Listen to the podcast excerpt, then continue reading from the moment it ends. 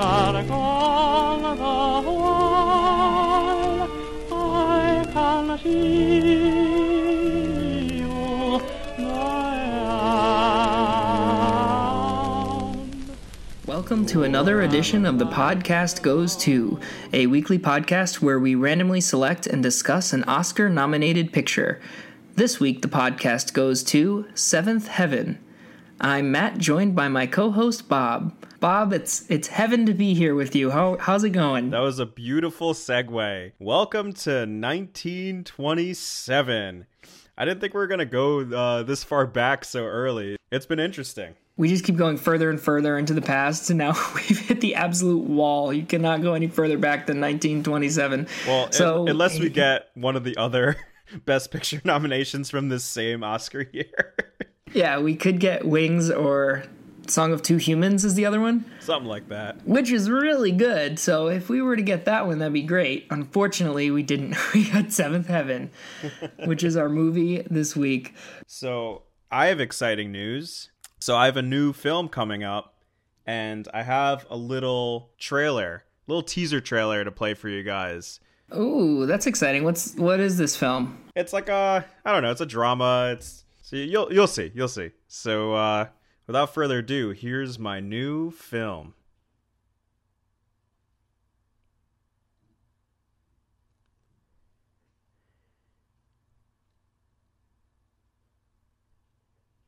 So what do you think, Matt? Oh, wow, Bob, that was it, huh? So that's a segue into our film, Seventh Heaven. This movie was a silent film, just like my movie trailer that you just watched. What's your movie called? It's called Shh. That's very risque.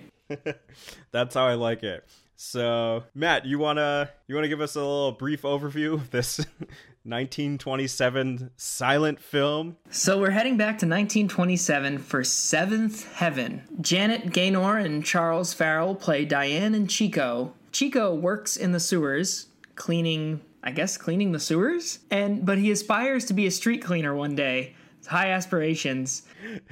That's like such a 1920s thing. It's like, damn, one day I'll get out of the sewer and I'll be cleaning the streets.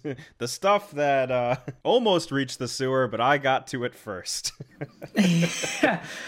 I'll tell you what I thought Seventh Heaven... I did not know what Seventh Heaven was going to be about going into it. So I thought when I saw that first scene of him saying, hey, one day I'm going to be a street cleaner, and he's looking up and he sees the street cleaner, I thought that the plot of the movie was going to be him ascending from sewer cleaner to like CEO of a company. He was going to take like 7 steps up. At the end, he's like in heaven because he finally he's at the top. He can't go any further. But no, it's not. He becomes a street cleaner. That's the height of his career arc. But what we got was even better. It was another love story. So Chico is eating some bread with his friends, and he runs into Diane, who is a homeless prostitute? Yeah, I think it's implied that she's a prostitute. Yeah, which I totally didn't pick up on, and then I read something about her being a prostitute. Basically, we're introduced to her. She's getting beat on by her sister. She runs away from home. She ends up in a sewer or in a gutter, and they literally pick her physically out of the gutter, and Chico saves her and lets her stay with him for a while in his loft, and they eventually fall in love, and then he goes off to war and dies. But before he does, they agree that every day at 11 o'clock, they're going to pause and think of each other. It goes on this way for several years, and then he dies. Does he die, though? I guess that's up for discussion. He came back at the end, though. Did we watch a different movie? Are we really doing this? We're going to jump right into the ending, or do you want to talk about the beginning first? Well, I feel like we watched a different movie, or maybe there's alternate endings. But okay, let's jump back and start with the beginning of the film. So there's these 2 girls, and the one sister is like a real bitch. She's like whipping her and asking her for absinthe. Yeah, that's our immediate... First impression. I thought she was going to be the main character because I didn't recognize Janet Gaynor at first because she looked sort of like an old witch. She was kind of like hunchback and dark clothes and like grimacing. So I thought she was going to be like, okay, she goes away, and then the movie follows the sister, but completely wrong. And I guess the sister's also a prostitute, but they're not doing much prostituting. They're just mostly just being miserable. Yeah, I guess it's the slow season or something. But like that priest comes in and she's like, oh, take your religion elsewhere. He's like, no, your rich uncle's in town and he wants to take you home so you can live with him. She's like, oh, dope, I get to live with the rich uncle. I've always wanted to do that. And then he comes in and he like sniffs out the place and he's like, are you girls clean? I'm not taking home any dirty girls.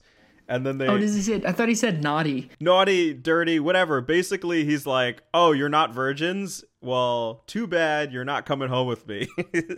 Yeah, dude. And at which point the sister goes and beats the other sister again because she ratted her out. They were like, oh, were you clean? And Diane's like, no, we're not. It's like... What? I'd beat the shit out of her too. So she ruins her chance to live with the rich uncle. He just literally just leaves again immediately. That's so quickly. He's like, oh, I have this family. I should probably take care of them because I have all this money. What? You slept with someone? Never mind. Well, do you think that he knew they were prostitutes though? Or do you think it was just the fact that they'd slept with someone without being married? See, I never picked up that they were prostitutes. So for all I know, it was definitely laid out in that scene and I just missed it. Yeah, I didn't pick up on the whole prostitute thing either. I think it's just, it doesn't matter. It's just that they're unmarried and they've had sex with someone, which... She could have just lied and said no. Like, how are they going to know anyway? Yeah, so Diane's sort of like a pushover character. She doesn't know how to lie, and she's down on her luck and gross. to the point where Chico says, oh, creatures like that are better off just dying. That's their first interaction. Yeah, he calls this woman a creature like multiple times. So after she admits to the uncle that she slept around, she gets beat so bad that she's beaten out of the apartment, into the street, down the street, and into the gutter as she's being whipped. And then Chico sort of is like, whoa, you're not gonna beat this girl. Saves her. The sister runs off. And then he just starts trashing her to all his buddies, doesn't help her up at all, but just starts calling her a creature, gross, deserves to die. Where it's like, why'd you even bother saving her? Yeah, he keeps helping her, and then he's like, damn it, why'd I do this again? I shouldn't have helped her. Of course, I don't know what tone he said it in because it's a silent film and there's just these title cards popping up. Yeah, so if there's anybody out there who has never seen a silent film, basically a silent film doesn't mean that it's just complete silence. In this case, there is instrumentals that play along with the movie, and when the characters say something that is important to the plot, it just appears as a very dated looking title card on the screen. Title cards in this one were pretty amusing. I'd say so. I actually wrote down some of my favorite lines. So when the priest comes in to that woman, she goes, "You've come to the wrong place to spout religion," which is a great line and also like a pretty badass line for like a 1920s American movie. It kind of sounds like something Uma Thurman would say in a Quentin Tarantino movie. I guess. So then when he saves the girl in the gutter, he yells at the sister. He's like, if I catch you at it again, I'll cut your gizzard out and fry it. It was like, you just call her a chicken? Like a turkey? So this is what I don't get. Is his character supposed to be funny? So I think all these like little subtle moments, like them chasing each other in the street and like a lot of the lines that pop up are meant to be funny, but like they're just... It's so many years ago, it's just not that funny to us. Yeah, it's like funny because it's dated. It's lost its humor for what it was meant to be. So like she's lying in the street and they're just sitting in the street eating bread. He goes, don't lie there like a dead fish and spoil our party. And I was like, our party? You're sitting on the street eating bread. Which that bread looked fucking dry as hell. I've never been able to look at a bread in a movie and think that is the driest bread I've ever seen. And it's like, how is someone in the public street next to you while you're eating, like spoiling your party? You can go anywhere on the street. Like, well, that's what I didn't get was like if I was supposed to like Chico or if he was just supposed to be really funny because he was so awful? Or is it like 1927 that was acceptable behavior for a man? Because he ends up taking her back to the house because he once again saves her from the police who were going to arrest her for being a whore. And he's like, no, she's not a whore. She's my wife.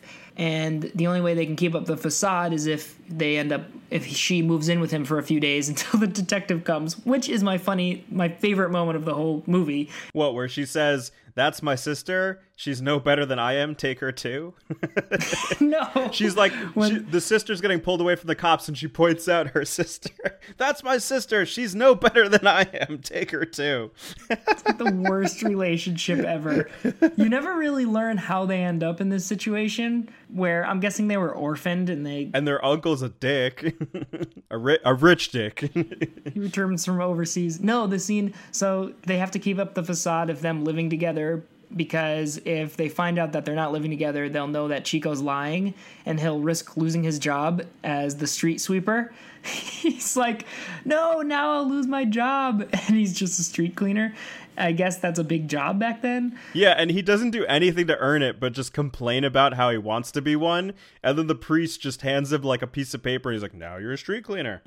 Yeah, what authority does the priest have in this like fictional town? Because they're in like, I guess it's Paris. Aren't they in like Paris? Yeah. Yeah, they're in Paris, but like the priest somehow has all this authority. The priest gives him whatever he wants so that Chico will forgive God, because like a central theme in this is religion.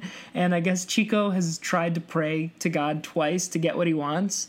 And both times he didn't get it. So he's like, all right, well, that's God owes me 10 francs.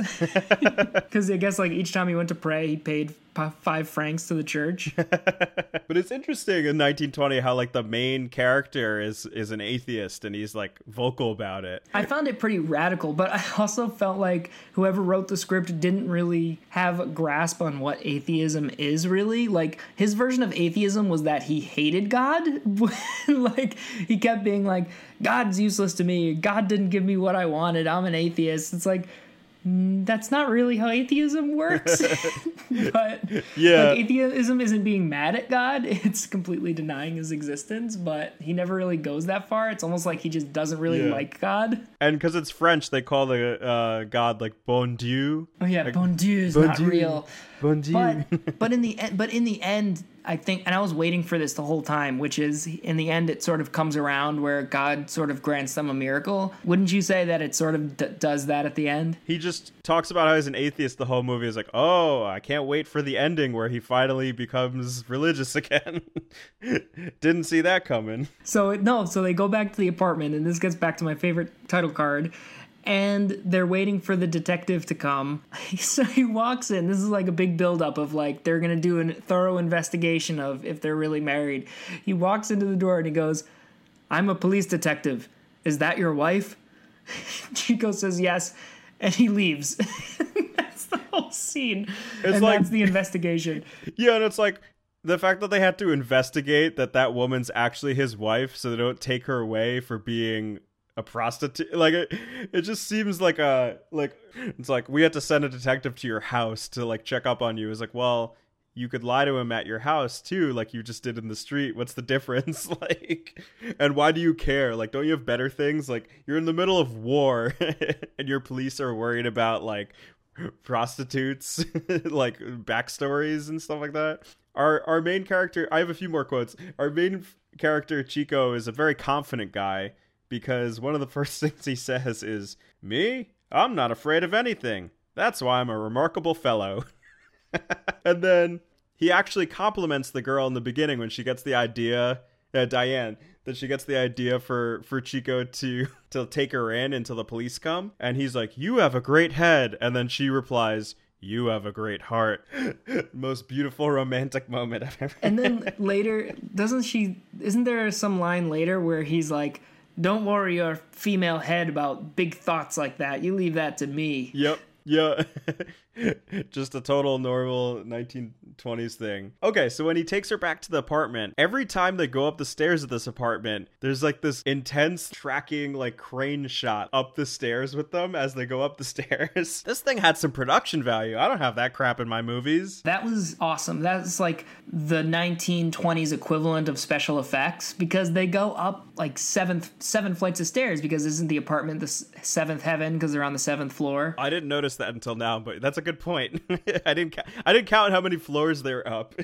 so apparently that shots like that owe a lot of the technique to German expressionism, which was becoming really popular in that time. And they were shooting A Song for Two Humans on the same lot, and that was shot by Murnau, who's this German expressionist. And I guess William Fox, who's the head of Fox, sort of encouraged the intermingling of ideas. And so that's why like a lot of this film sort of has a German expressionist vibe to it. I don't know if you picked up on that at all.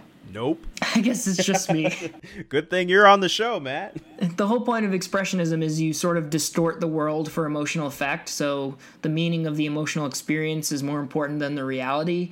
So like them climbing up all those stairs was sort of them ascending into their own version of heaven, which was their little apartment that they had together. Their huge apartment for a guy who like cleans the sewers. He's not good enough to be a street cleaner. And his street cleaner friend is like, oh, I wasn't going to talk to you because you're a sewer cleaner, but now that you're a street cleaner, I can talk to you. Well, again, I think that's because the room was more of a representation of their space together than it was a reality of what he could afford, because that's like a New Yorker millennial's dream, is having an apartment like that in the city. It's like this like huge high ceilings, like beautiful loft, has a balcony that looks out on the city. You can actually see the Eiffel Tower in the background. Perfect apartment. It's like the perfect apartment in Paris. So maybe it just has something to say with like the wage gap nowadays. Maybe back then like cleaning the sewers was good enough to get a nice studio apartment. And the view is really awesome. The quote here is, "Not bad, eh? I work in the sewer, but I live near the stars."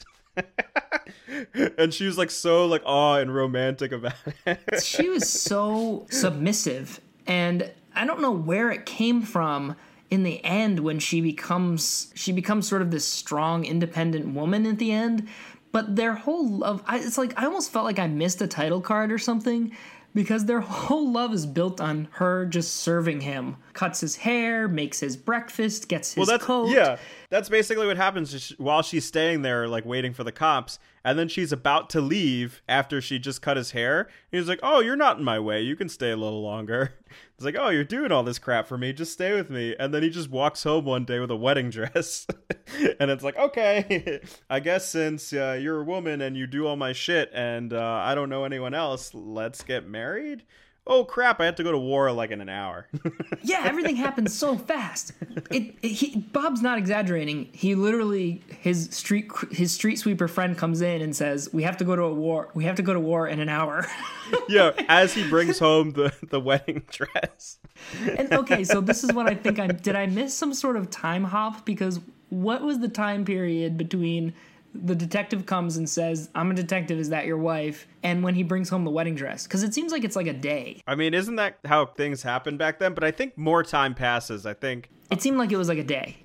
And I was like, this doesn't make any sense. Their entire relationship is just built on him being served by her. And I guess at some point she's in love with him because she doesn't want to accept the wedding dress because he hasn't professed his love back to her. It's so submissive. And at some point, this 1927 movie goes from being a comedy to like a love story. But to me, it was still a comedy because it was so ridiculous. It was really ridiculous. So I have a couple more quotes to finish it out, and then we can wrap up this section. So when she's like feeding him and everything, he says, women are all alike. They try to reach a man through his stomach.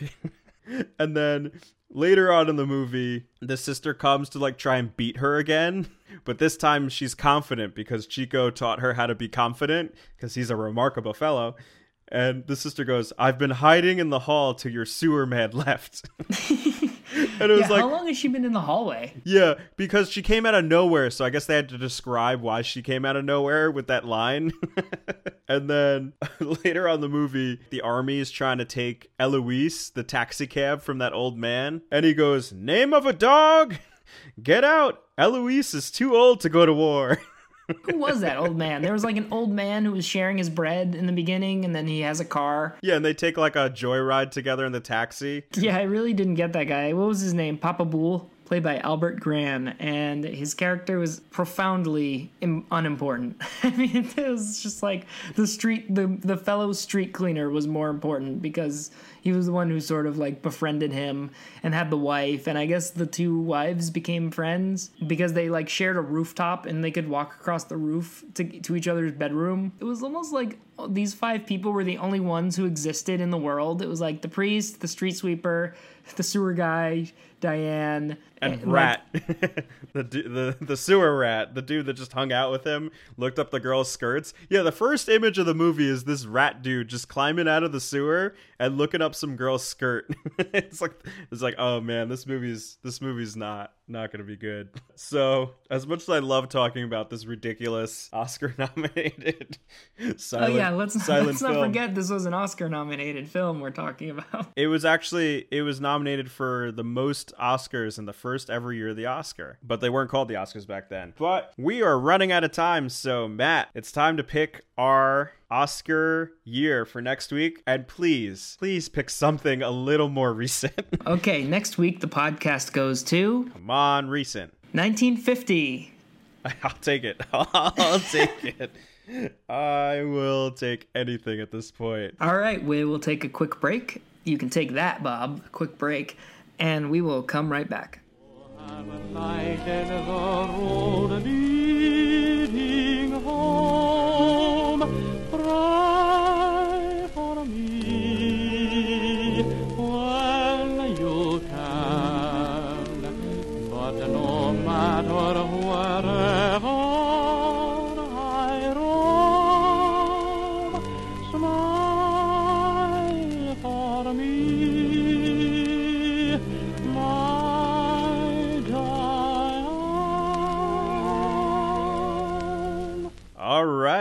Welcome back to The Podcast Goes To. This week, The Podcast Goes To 1927, Seventh Heaven. Before we jump back into the movie and the first ever Academy Awards, Matt, what are you watching these days? I was on a horror kick this weekend because my girlfriend's little brother was in town. He's a big horror movie fan.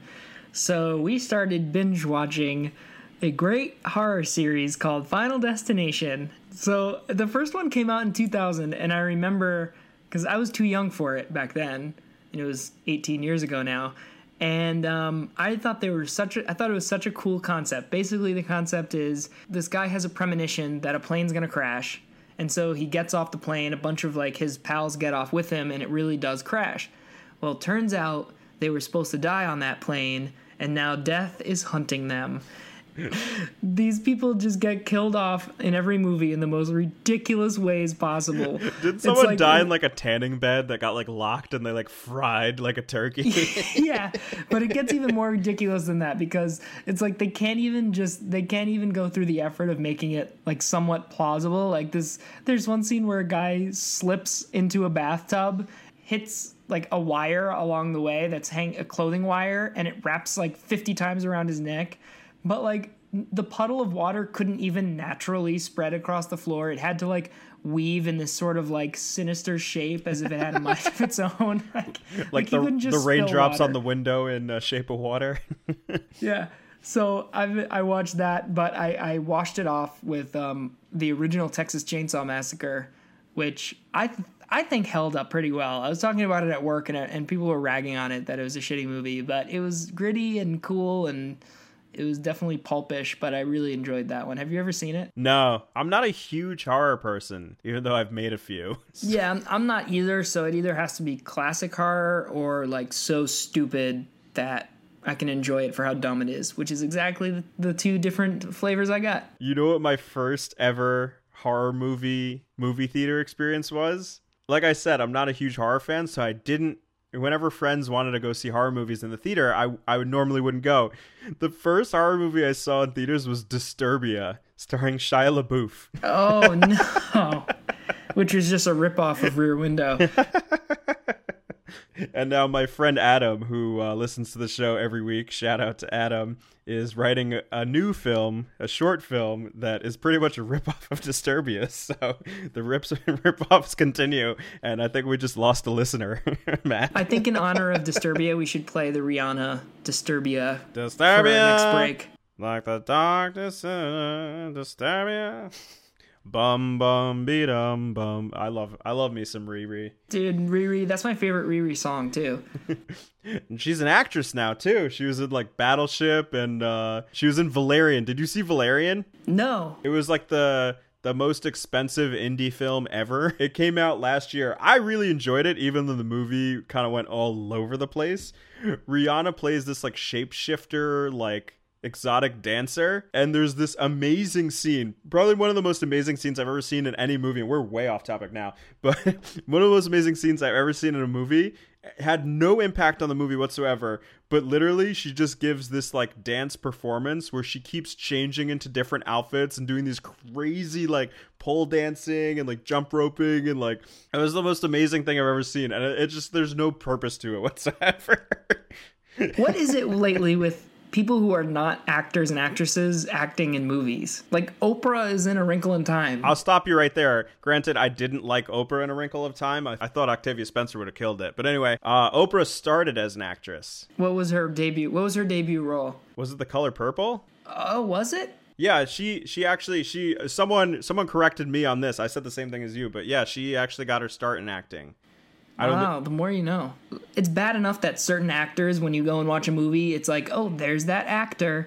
But like when it's someone who isn't an actor and you see them in a movie, it's them every time. It's never their character. Like it's just Oprah in A Wrinkle in Time. It's not whoever her character is. It's clearly Oprah. The same thing with Rihanna. Like you probably couldn't watch that movie and be like, that's a shape-shifting creature. No, that's Rihanna. I mean, Rihanna was really good in that movie. Yeah, I'll agree with you. Oprah, I was not a fan of in A Wrinkle of Time, but I thought she was really, really good in Lee Daniels' The Butler, where she plays the butler's wife. Was she also in Selma? Yeah, she played like three different characters in Selma. Selma's a city.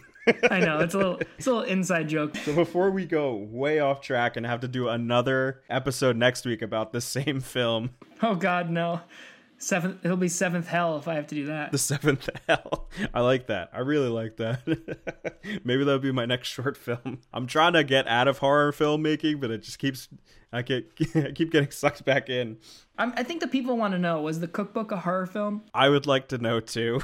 So would the judges of that film festival who declined your acceptance. Yeah. I'm going to submit all my movies to that festival now because I want feedback. So yeah, that's the best part about submitting to film festivals is you pay $50 to hear someone shit on your dreams. Normally, they don't even shit on your dreams, though. You just don't even know if they watch your movie. So I send Vimeo links to the festivals, and I make a new Vimeo link for every single festival so I can check how many plays it gets. And there are festivals that I've been rejected from that have zero plays on them. They didn't even watch my movie. They probably saw the title, The Cookbook, and thought, this is going to be awful.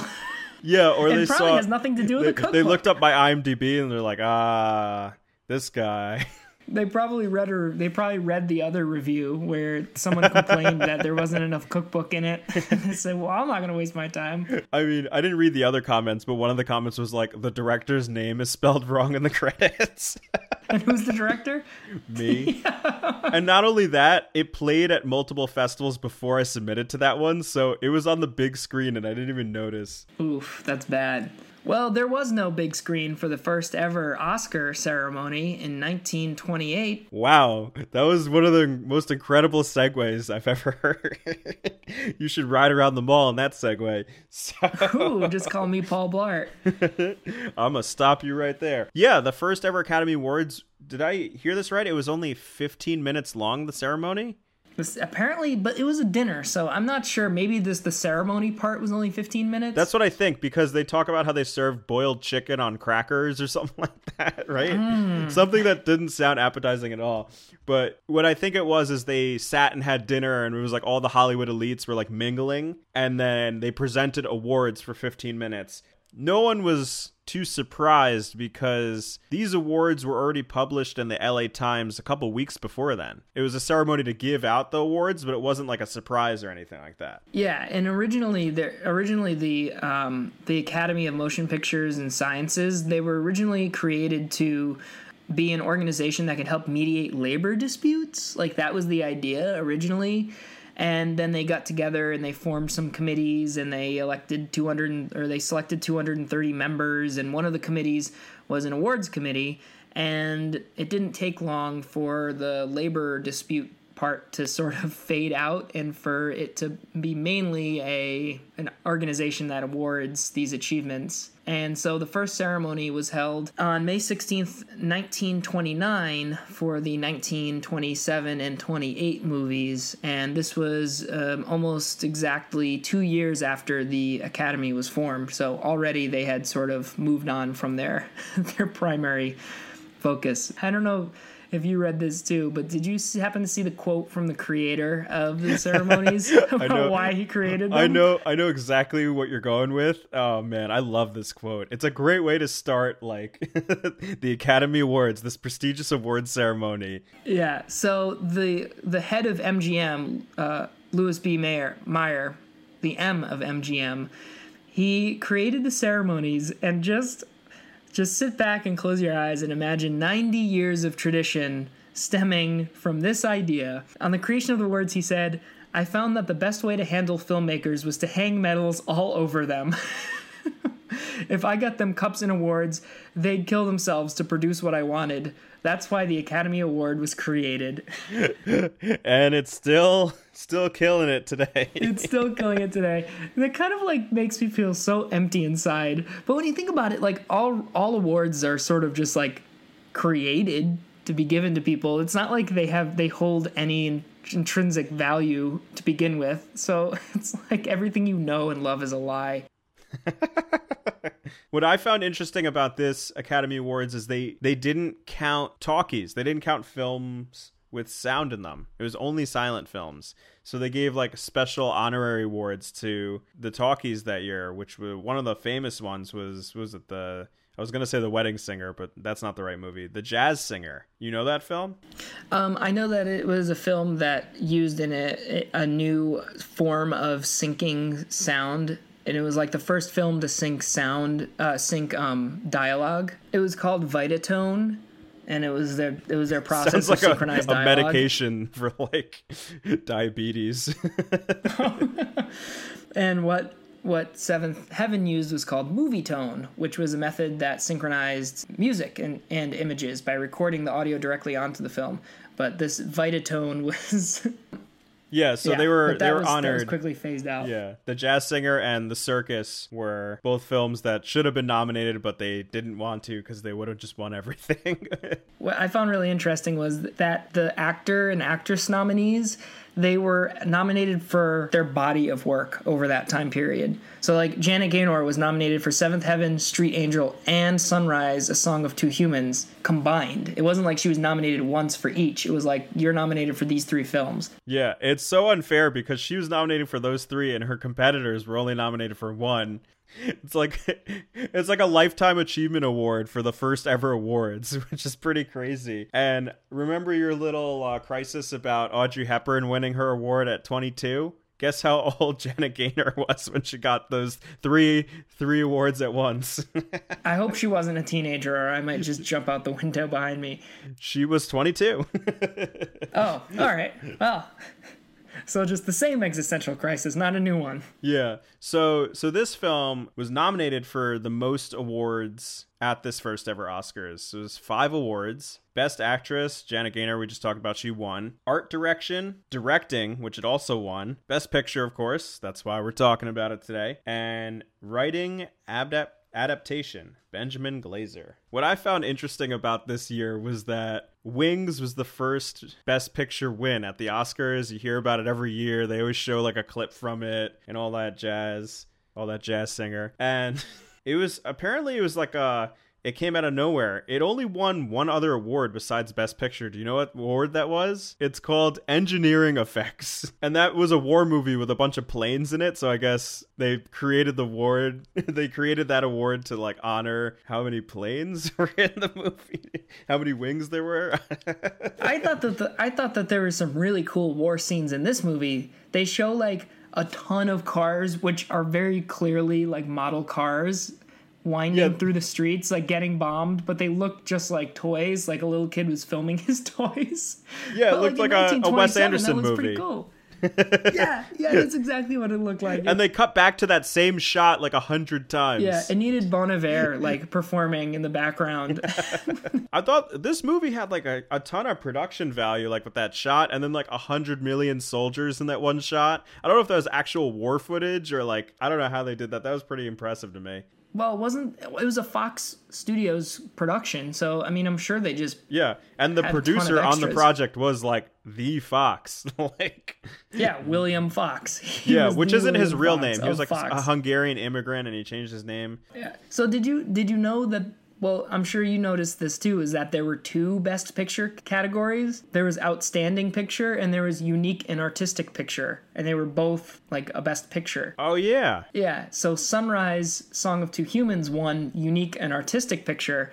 But then for the 1929 ceremonies, which were held in 1930, they eliminated Unique and Artistic Picture, and they retroactively we're like, yeah, Outstanding Picture is the big winner, and we're just gonna call it Best Picture from now on. Wow, they really snubbed those guys. So it was the only ceremony that was broadcast on neither television nor radio. It was broadcast on the radio the next year, and it only cost $5 to attend, which with inflation would be around $71 today. Still a pretty cheap ticket, although I have to wonder, do they even sell tickets to the Academy Awards? I think it's just an invite thing. I don't know if they sell tickets. I feel like you could randomly go, right? Because they're gonna want to fill all the seats in the back, right? I feel like when you hear like press and stuff like that, they like talk about how they got invited and they went. I don't know if I can just sign up and get a ticket to the Oscars. Like, I feel like I have a better shot of seeing the Super Bowl. I'm winning the Oscar. Wow. So since we talked a little about the first ever Oscars, I thought it'd be cool to kind of talk about our movie firsts. So I want to ask you a couple questions, Matt. Do you remember what your first movie theater experience was? I think it was Jurassic Park 2, The Lost World, and I remember seeing it twice, and it was back when they didn't have stadium seating yet, and there was someone's giant head right in my way. So you couldn't see Jeff Goldblum running from dinosaurs again? Yeah. With his like black daughter and So that's interesting. So that was pretty late. It took you a while to get to the movies. That's just my first memory. I'm sure I saw one. Oh, okay. I'm sure I saw one before that. I have this little baby book where like my mom kept track of like all my firsts. And it says in this book that my first movie was The Lion King. It was the first movie I saw in theaters. Oh, nice. Which was, 95? So I was like 3 years old in a movie theater. Well, when was Lost World? Lost World must have been around then. 98, I want to say. No way. I might just be making it up. I do have it on VHS somewhere. Oh, yeah. Lost World had like one of the most iconic VHS. Yeah, it was like a... It was a hologram, right? It was like a... Yeah, 1997. There's no way that was my first movie theater experience. Yeah, that's what I was about to say. That's like pretty late. I'm sure I saw The Lion King in theaters, but I'm going to stop you. I'm going to go back. What is the baby book? It's like a scrapbook, and it has all these things like, when was your first haircut? And she like fills in the date, and there's like a piece of like, my hair from the first haircut there. And then it's really creepy. And there's like all this crap, like how much did you weigh? And like, here's some foreskin from your chopped off penis. And like, there's everything in there in that book. Did you comb through the book to get your first? Yeah. I have the book in my apartment. You own the baby book? Yeah, I own the baby book. I took it with me when I moved out of my parents' house. I'm taking this book with me. God damn it. It actually has like space, which is ridiculous, for like me to fill in stuff like throughout my life, which I haven't kept up to date, of course. It's like, where did you go to college? And like, and it's just like, when did you get married? It's like, I'm not putting all this crap in there now when there's like pieces of like my hair and foreskin in this book. You could put like for your where'd you go to college, you could put like a used condom in there. Yeah, cross out like what it says on there and just add like my first my first one night stand. Well, this baby book's getting really morbid. Yeah, they you don't have, I thought everyone had one of those. No, I've never heard of a baby book. What are some other firsts here? Okay. What about, do you remember your first R-rated movie? I grew up on this movie. I've watched it 1,000 times. It's the best James Cameron movie. Do you know what it is? Oh, yes. The Abyss. Nope. Oh. True Lies. Oh. It's my favorite James Cameron movie. Although I do have his documentary where he goes to the bottom of the ocean called James Cameron's Deep Sea Adventure, and I have it in 3D Blu-ray. I don't have a 3D TV, so I just watched the Blu-ray, but you get to watch James Cameron in like this little tiny submarine by himself go to the bottom of the ocean. It was pretty awesome, actually. Pretty awesome. So what was your first R-rated film? Well, I'll read you the synopsis, and you try and guess what it was. It came out the same year as Jurassic Park 2: The Lost World, so I'm guessing that I'm. So, an intellectual billionaire and two lesser men struggle to band together and survive after getting stranded in the Alaskan wilderness with a bloodthirsty Kodiak bear. What the hell is this movie? Starring Anthony Hopkins and Alec Baldwin.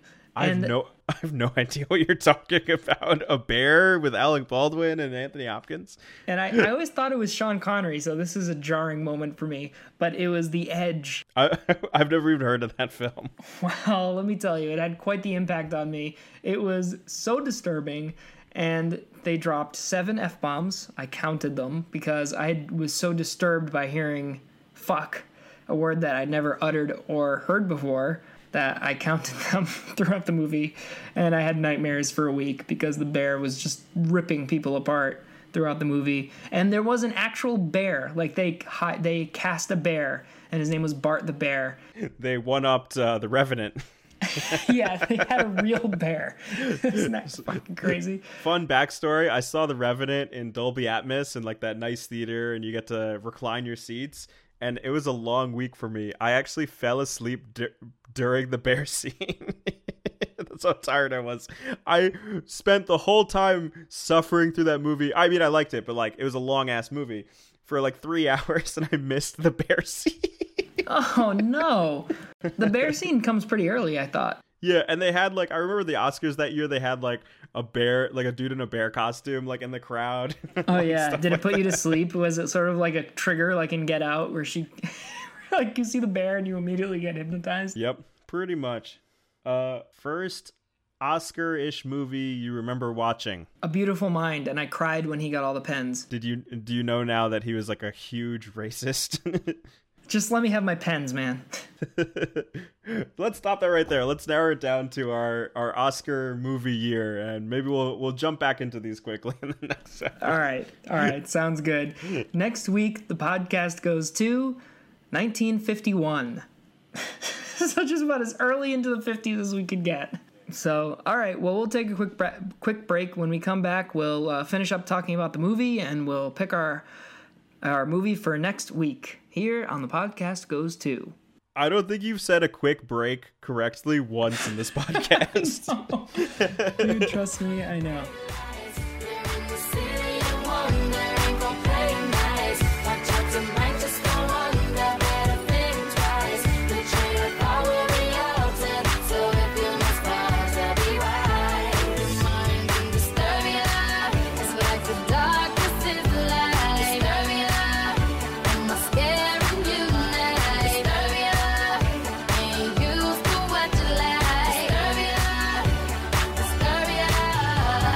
Welcome back to The Podcast Goes To. We're here talking about 1927's Seventh Heaven. And before we get back into the movie, we have a new comment this week. This is 4 weeks in a row that we have new comments on the iTunes page. Our podcast is available on iTunes, on SoundCloud, and on Stitcher. So feel free to rate and comment on each, and we will read each comment on the air. So this week, our comment comes from Nunya Business.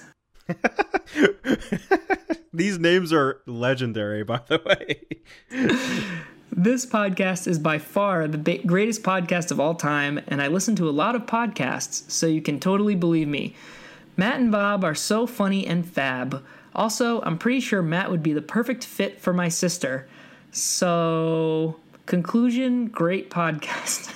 I'm sure this is definitely not my girlfriend's sister writing this. Yeah, I was going to do some detective work here, like that French detective in the film. Are you his wife? Yes. Investigation is over. So, thank you, Nunya Business. Your identity will forever remain anonymous. We may never know who you are. Wasn't she our sponsor last week? Is this the same person? It's possible. It's possible. Who could say? Who can really say?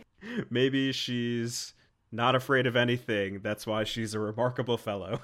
Well, isn't that the last line of the movie? Yeah, so he says it earlier in the movie, and then she says it back to him, or he says it, something like that, right? It comes back. I don't know if you know, like, how silent films work, but, like, they say more than what pops up on screen. Is there, like, a script with, like, dialogue that they just say, and then they choose which lines they pop up on screen, or is the script just the lines that pop up on screen? Oh, that's a good point. I wonder, because they do clearly have full conversations, and then you basically just get the gist of the conversation in the card, the title card that comes on screen. Yeah, I mean, I don't watch too many old silent films, so I guess this sounds stupid in hindsight, but I was expecting them to just mime everything.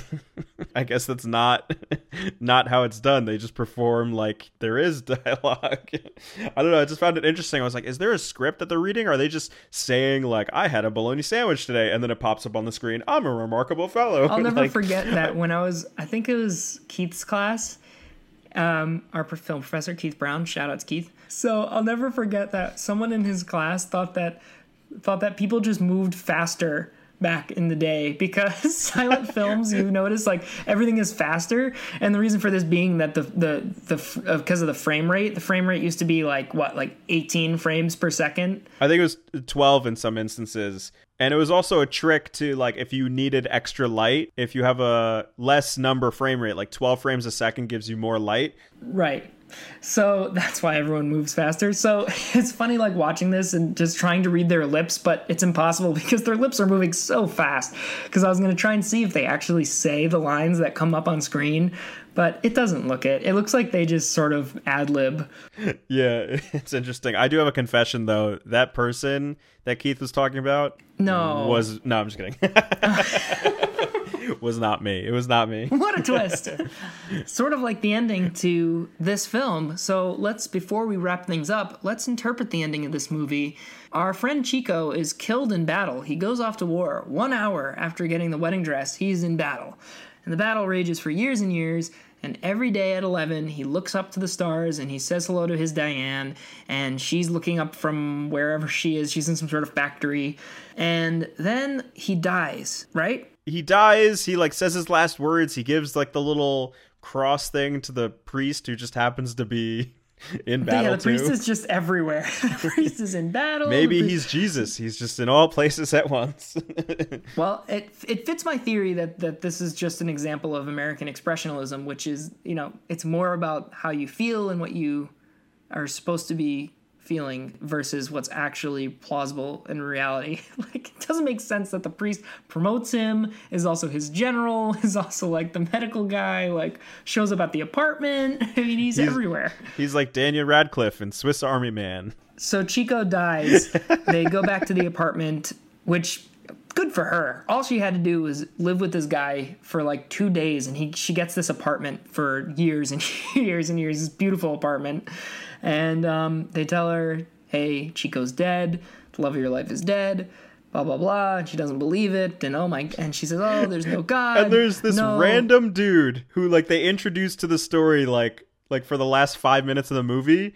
And he's just like, all, like, as she gets the news that he's dead, he's already trying to, like, scoop her up. Oh, yeah, he's like, I'll take care of you now. So desperate, that guy. But lo and behold, the victory parade begins. They sign the peace treaty, the ceasefire, and who's coming through the crowd? It's freaking Chico. He's blind, but he's still alive. He climbs all 7 flights, 7th heaven, climbs up to heaven, and embraces her, and he says, even though I'm blind, my eyes are still full with you, or something like that. And he's like, of course I'm back. I'm a remarkable man. And that's how it ends. And I love it too, because now he's conveniently blind, so he didn't see that she's like in some other dude's arms when he walks in the door. Yeah, I thought that's how it was going to end. Yeah, so yeah, that confused me. He like clearly died in battle, which is a really bad time to die, because they signed the armistice like 3 seconds after he died. It's like, oh, Chico's dead, the war's over.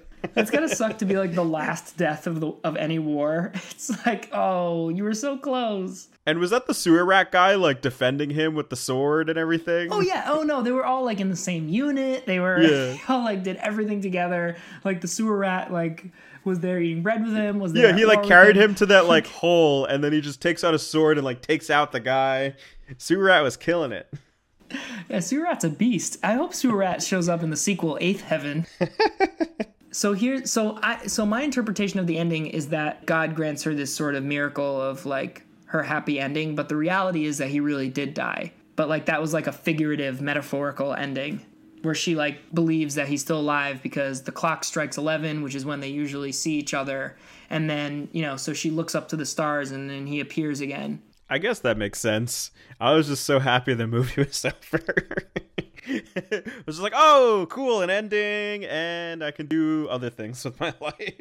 Here's a big twist for you. Guess which 2016 Oscar-nominated film was inspired by Seventh Heaven? Wait, 2016, you said? So that was Moonlight, La La Land. Oh, my God, I'm drawing a blank here. This is like, I watched every movie from that year's Oscars. Well, time's up, Bob. It was La La Land. Damien Chazelle said that the ending to Seventh Heaven was his inspiration for the ending to La La Land, where they have, because think about it, that they in the ending of La La Land, spoiler for anyone who hasn't seen La La Land, since this is not the movie that we're discussing this week, I will throw the blast out there.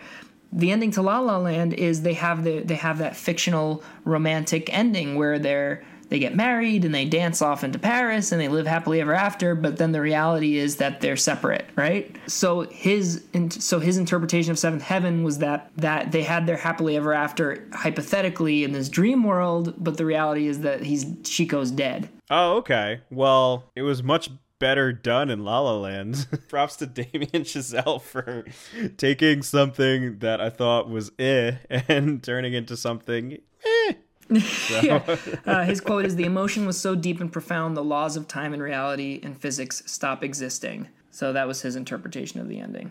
Well, he's got to be a real piece of crap to like really get inspired by this movie. Or maybe that's why he's so much better than me. Well, I mean, he did make La La Land. And I mean, Cabinet in the Woods was pretty good, but... It wasn't La La Land, I'll tell you that much. Okay, now I'm just... What were the other movies that year, though? Now I'm like, my brain's hurting. Okay, Arrival, yeah. Fences, Hacksaw Ridge, Hidden Figures, Lion, Manchester by the Sea. Interesting. Hopefully one day we'll be out of this, like... old-ass movie run, and we can revisit one of those films and talk about it. I would pay anything to watch Lion again. Talk about a movie where you cry. Oh my God, I've never cried so much in my life. So a couple more fun facts before we head off into next week's movie. This was the fifth movie that we've done, and the fifth different country that it took place in. We've done America, Britain, Brazil, Italy, and France. Wow, you really did your research. I'm impressed, dude. If only you did this back in college. And it's the fourth movie out of five that deals directly with some sort of war. So we have quite a little theme here of like, apparently Americans are just obsessed with war. And this was the second movie in a row where a guy takes a girl back to his apartment and lets her sleep in his bed. Yeah, we're on quite a streak. And the fifth movie in a row with a white lead. And the second movie in a row without a single minority character. Oh, was the street rat not like a Japanese dude or something? Oh, I thought he might have been Asian, but he doesn't have a line, so... Like, he doesn't even have a title card, so... His title card was like, "Hey, look up there," and it was a bunch of women's skirts. Oh, yeah. Okay, all right, I stand corrected. It was like the first title card of the movie. Okay, I stand corrected, but we're still. Hey, look at all these girls' undergarments. I was like, oh, I'm in for a treat. I just wonder how many movies in a row we're gonna go with like a white male lead actor. At least a few more. We're in 1950 next week. But what the hell? We got some time left for one more segment. We're bringing it back, Matt. You know what segment this is? Movies with blank in the title. This week, we're gonna list some other movies with Heaven in the title. All right. We have Heaven Must Wait, Heaven Can Wait, 1978, and Heaven Can Wait, 1943. We have 1 Foot in Heaven, 3 Steps Above Heaven, 5 Minutes in Heaven, and 7 Minutes in Heaven, 1985 and 2008. We also have The 5 People You Meet in Heaven.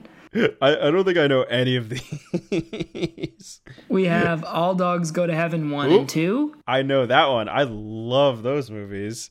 We have Kingdom of Heaven starring Liam Neeson, who was also in 5 Minutes in Heaven. Well, shout out to I have a particular set of skills in heaven. And finally, we have My Blue Heaven with Steve Martin. And Rick Moranis. I love that movie. That's a great one. And I'm sorry, one more to add, which is actually my favorite, Days of Heaven, Terry Malick. Oh, you and your stupid Terrence Malick movies. Oh my God, that movie was freaking incredible. Incredible. Did we watch that together in film history class? Yes. It was like with all the grasshoppers in the field. The best use of the golden hour ever on cinema. The best cinematography basically ever. I just remember in film school, we would just shoot when it was like convenient time to shoot. And then that movie made me realize that you're supposed to like plan out like what time of day you show up. Yeah, they shot for like 1 hour a day. They shot during sunset like every day for like a year to get all the footage they needed. I wonder, there's a specific person I'm wondering now that we're bringing up film history class, if they're listening to the podcast, you know what I'm talking about? My arch nemesis? We'll just hint at it this episode, and we'll talk about him more and more each week right here on The Podcast Goes To. Yeah, tune in for our multi-part series on the fucking asshole who sat next to me and then behind me. He like changed his seat throughout. Like, I think it's like human nature to just like pick a seat and stay in it. This motherfucking psychopath changed his seat every single day, but was always really close to me. All right, more to come in the weeks to follow. But for now, we're in 1951, and I think it's time to pick our movie for next week. Well, thank you for sticking around if you're still here. We are a little ways past the hour mark, Matt. Oh, fuck. Time to do some miracle editing. No, because I already said this on the podcast, so now you got to keep it true to what I just said. I will cut this right the fuck out.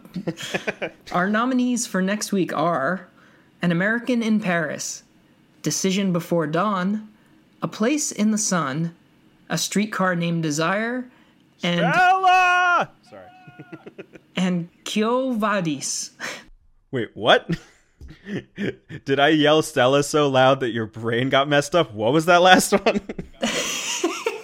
I'm now saying them in reverse. News it in app a. So please, for the love of God, not Kyo Vadis. Please, our podcast cannot afford. You imagine the whole episode and the podcast goes to, I'll get back to you on that one. A piece of toast. Next week, the podcast goes to An American in Paris. Wait, isn't this like a recent Woody Allen movie? Oh, no, that's Midnight in Paris. Sorry. Yeah. Right? Yeah, this stars an adolescent Owen Wilson. I think he's just a fetus. Played by Edward Norton. Wow. It's just him as a fetus. Wow. Yeah. Tune in next week for us talking about some Owen Wilson fetus. All right, Bob, I think we had a lot of fun today, and I hope we continue this next week. And I hope you all join us on another episode of The Podcast Goes To.